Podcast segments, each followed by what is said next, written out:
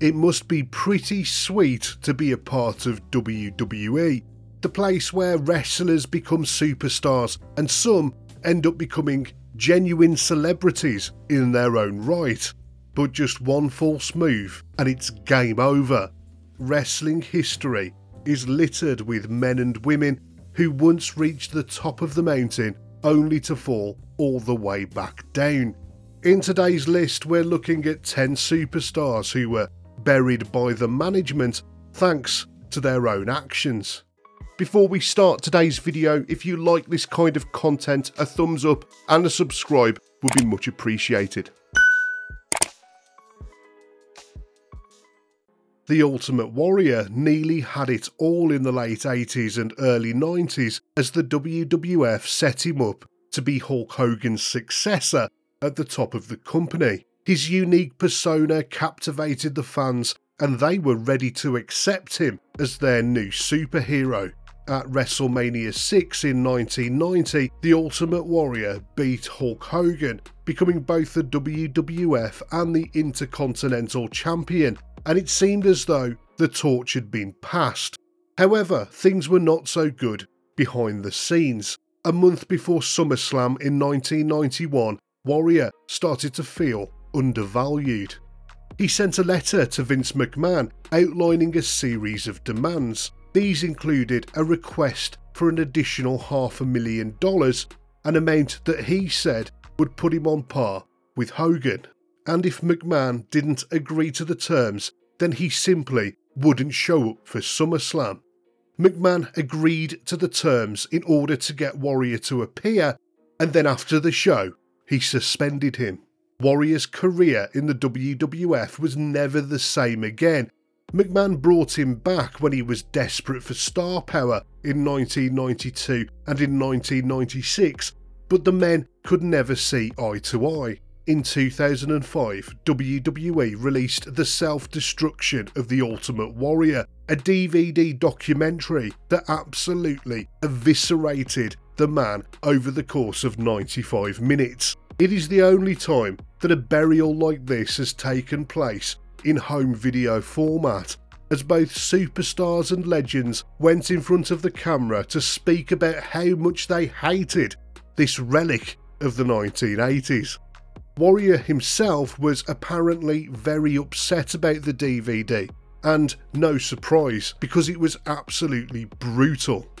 In the mid 1990s, Sunny emerged as the WWF's first true diva. Initially, she managed her real life boyfriend Skip, aka Chris Candido, but she quickly transcended the role thanks to her stunning good looks and natural charisma. Her popularity went through the roof, and she was even named AOL's most downloaded woman of 1996. Sunny was on the verge of becoming a mainstream celebrity as she appeared on MTV and Entertainment Tonight, and the WWF gave her more and more to do on their own TV shows too. She became guest referee for certain matches and she hosted Live Wire and Shotgun Saturday Night.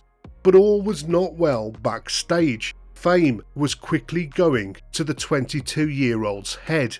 Sunny was cheating on boyfriend Chris Candido with multiple wrestlers backstage, including Shawn Michaels, and she was falling deep into substance abuse issues. But despite multiple warnings to clean up her act, Sunny didn't listen. And so, in mid 1997, the WWF started to diminish her roles within the company.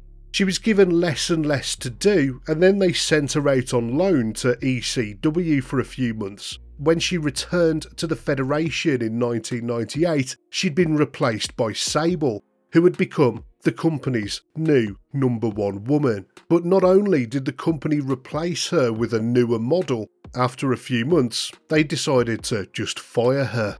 Triple H was steadily climbing the ranks of the WWF in the mid 1990s, and more importantly, he was part of the infamous Kliq backstage. The Kliq was a real life backstage gang of troublemakers, including Shawn Michaels, Kevin Nash, Scott Hall, Sean Waltman, and Triple H himself.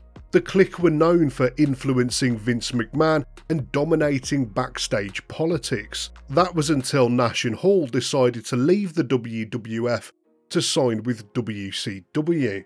A match at Madison Square Garden would be the last time the men would ever be together, and so they decided to break character and have a big group hug.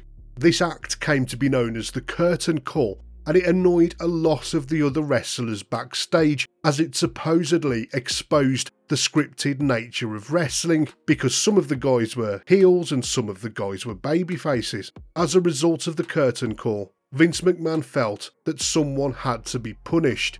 McMahon couldn't punish Hall or Nash as they were off to WCW, and Sean Waltman wasn't involved in the curtain call, so he couldn't take the blame either. Shawn Michaels was the WWF champion and McMahon's golden child, so he got away scot free too.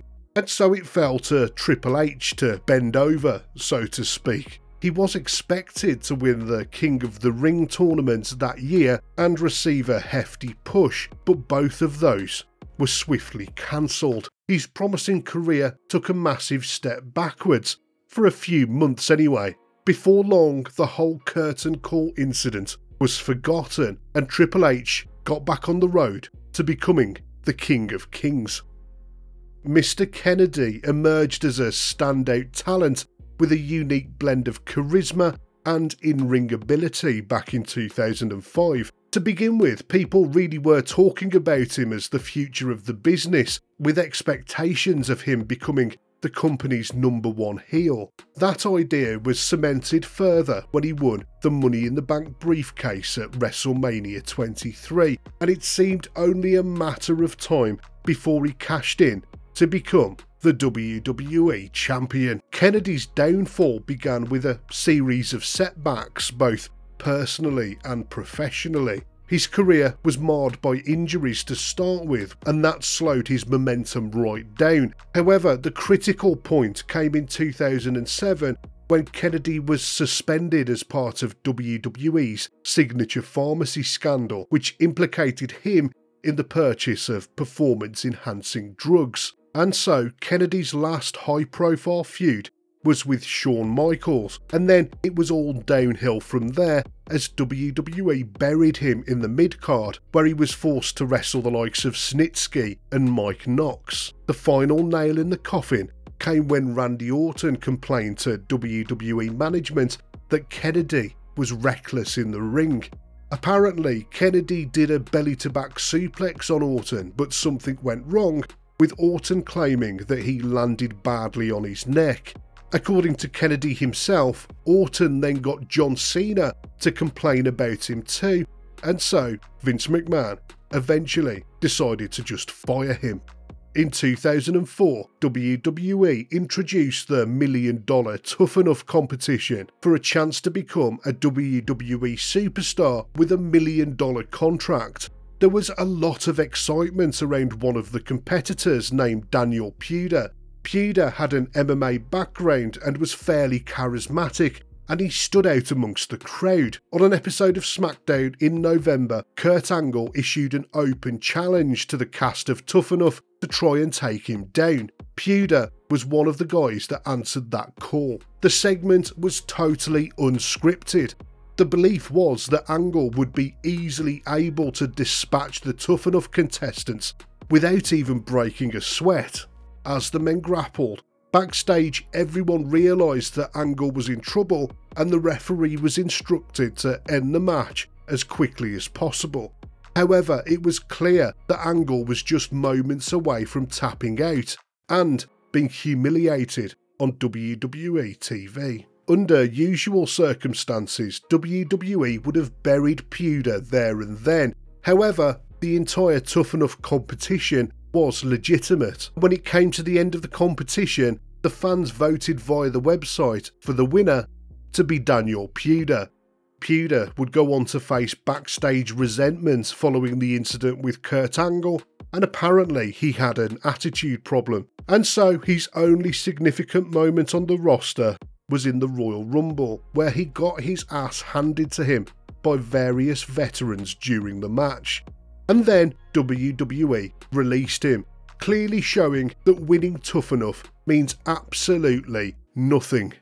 Jeff Jarrett was known in the WWF for his annoying country singer gimmick and for being a solid mid card heel back in the mid 90s. However, Jeff Jarrett's career trajectory took a dramatic turn in 1999. His contract with the WWF had expired and Jarrett was slated to lose the Intercontinental title to Chyna at the No Mercy pay per view. So Jarrett decided to hold Vince McMahon up for more money in order to perform. McMahon was forced to pay Jarrett a fairly large sum of cash, and then Jarrett went off to WCW. That was all fine and dandy for Jarrett until McMahon purchased WCW a couple of years later. During the historic Raw and Nitro simulcast, McMahon explicitly fired Jarrett on live TV. Capital G, double O, double N, double E. Gone. Burying him in front of millions of people worldwide. In the early 80s, Wendi Richter emerged as a trailblazing figure in women's wrestling. She played a pivotal role in the WWF's Rock and Wrestling Connection, a period that saw wrestling mixed with mainstream pop culture, and she was often seen side by side with Cyndi Lauper.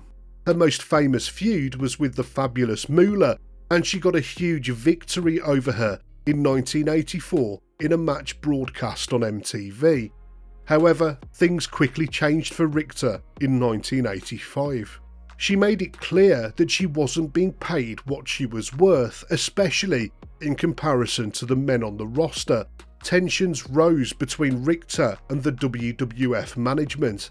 These tensions came to a head in what is now known as the original Screwjob. She lost her championship in a match against a masked wrestler called the Spider, who was later revealed to be the fabulous Moolah. The referee counted to three, despite Richter kicking out at one. After losing the title, Richter's career in the WWF rapidly declined.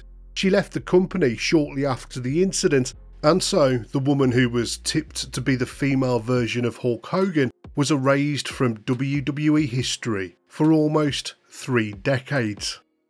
Terry Taylor's wrestling career was doing pretty well before he joined the WWF. He'd found success in various regional promotions and gained recognition as a talented mid-carder with real potential, and everyone thought that the WWF would turn him into a real superstar. However, nobody could have predicted the gimmick that Vince McMahon was about to slap on him. The Red Rooster involved Taylor sporting a red streak in his hair and mimicking the movements and sounds of a rooster. It was possibly the worst gimmick in the history of the business.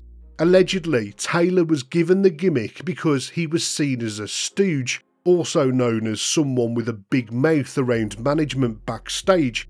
The gimmick of the Red Rooster became a defining and limiting aspect of Taylor's career in the WWF and he never managed to overcome it. If anyone proved that Vince McMahon is a cruel, vindictive individual, then it's Zack Ryder. Ryder joined WWE in 2007 and found some success in a tag team with Kurt Hawkins before he began floundering around the lower mid card for a couple of years. It looked like Ryder was never going to be able to get above the lower mid card, Ryder himself knew that WWE weren't going to push him, and so he tried to get himself over with the fans. In 2011, he started a YouTube web series called Z True Long Island Story. The series took off in a big way, and he grew his fan base massively without any help from WWE. This popularity transferred to live events where fans started chanting his name and wearing his merchandise, and for a short time, it seemed like Vince McMahon was a part of the Ryder Revolution too. Ryder started getting a push and he won the US Championship at the end of 2011. Then he mixed things up with John Cena on TV and even got a shot at the WWE title. But then everything changed. It seemed that McMahon had changed his mind as Ryder headed all the way down to Burial Town. He lost the US title and then had his on screen girlfriend stolen from him by John Cena, and who can forget them putting him in a wheelchair only for Kane to brutally wheel him off the stage. So, why did this burial happen? Well, apparently, McMahon resented Ryder for getting himself over organically with the fans. Rob Van Dam was a standout performer in WWE he gained significant acclaim in ECW before making a huge impact in WWE amongst the fans who loved his easygoing charm and high flying moveset. His popularity peaked in 2006 when he became both the WWE and ECW World Heavyweight Champion at the same time. WWE had recently revived the ECW brand, and Van Dam was going to be the star player. But it was just a matter of days after beating John Cena at One Night Stand in 2006 that he and Sabu were arrested for possession of marijuana. This came at a time when WWE was under scrutiny regarding the conduct of their wrestlers, and so they took swift action when it came to burying RVD. He lost the WWE Championship to Edge and the ECW Championship to The Big Show in rapid succession, and then they suspended him for 30 days. RVD ended up leaving the company in 2007, and despite numerous comebacks since, he never reached the top of the mountain ever again.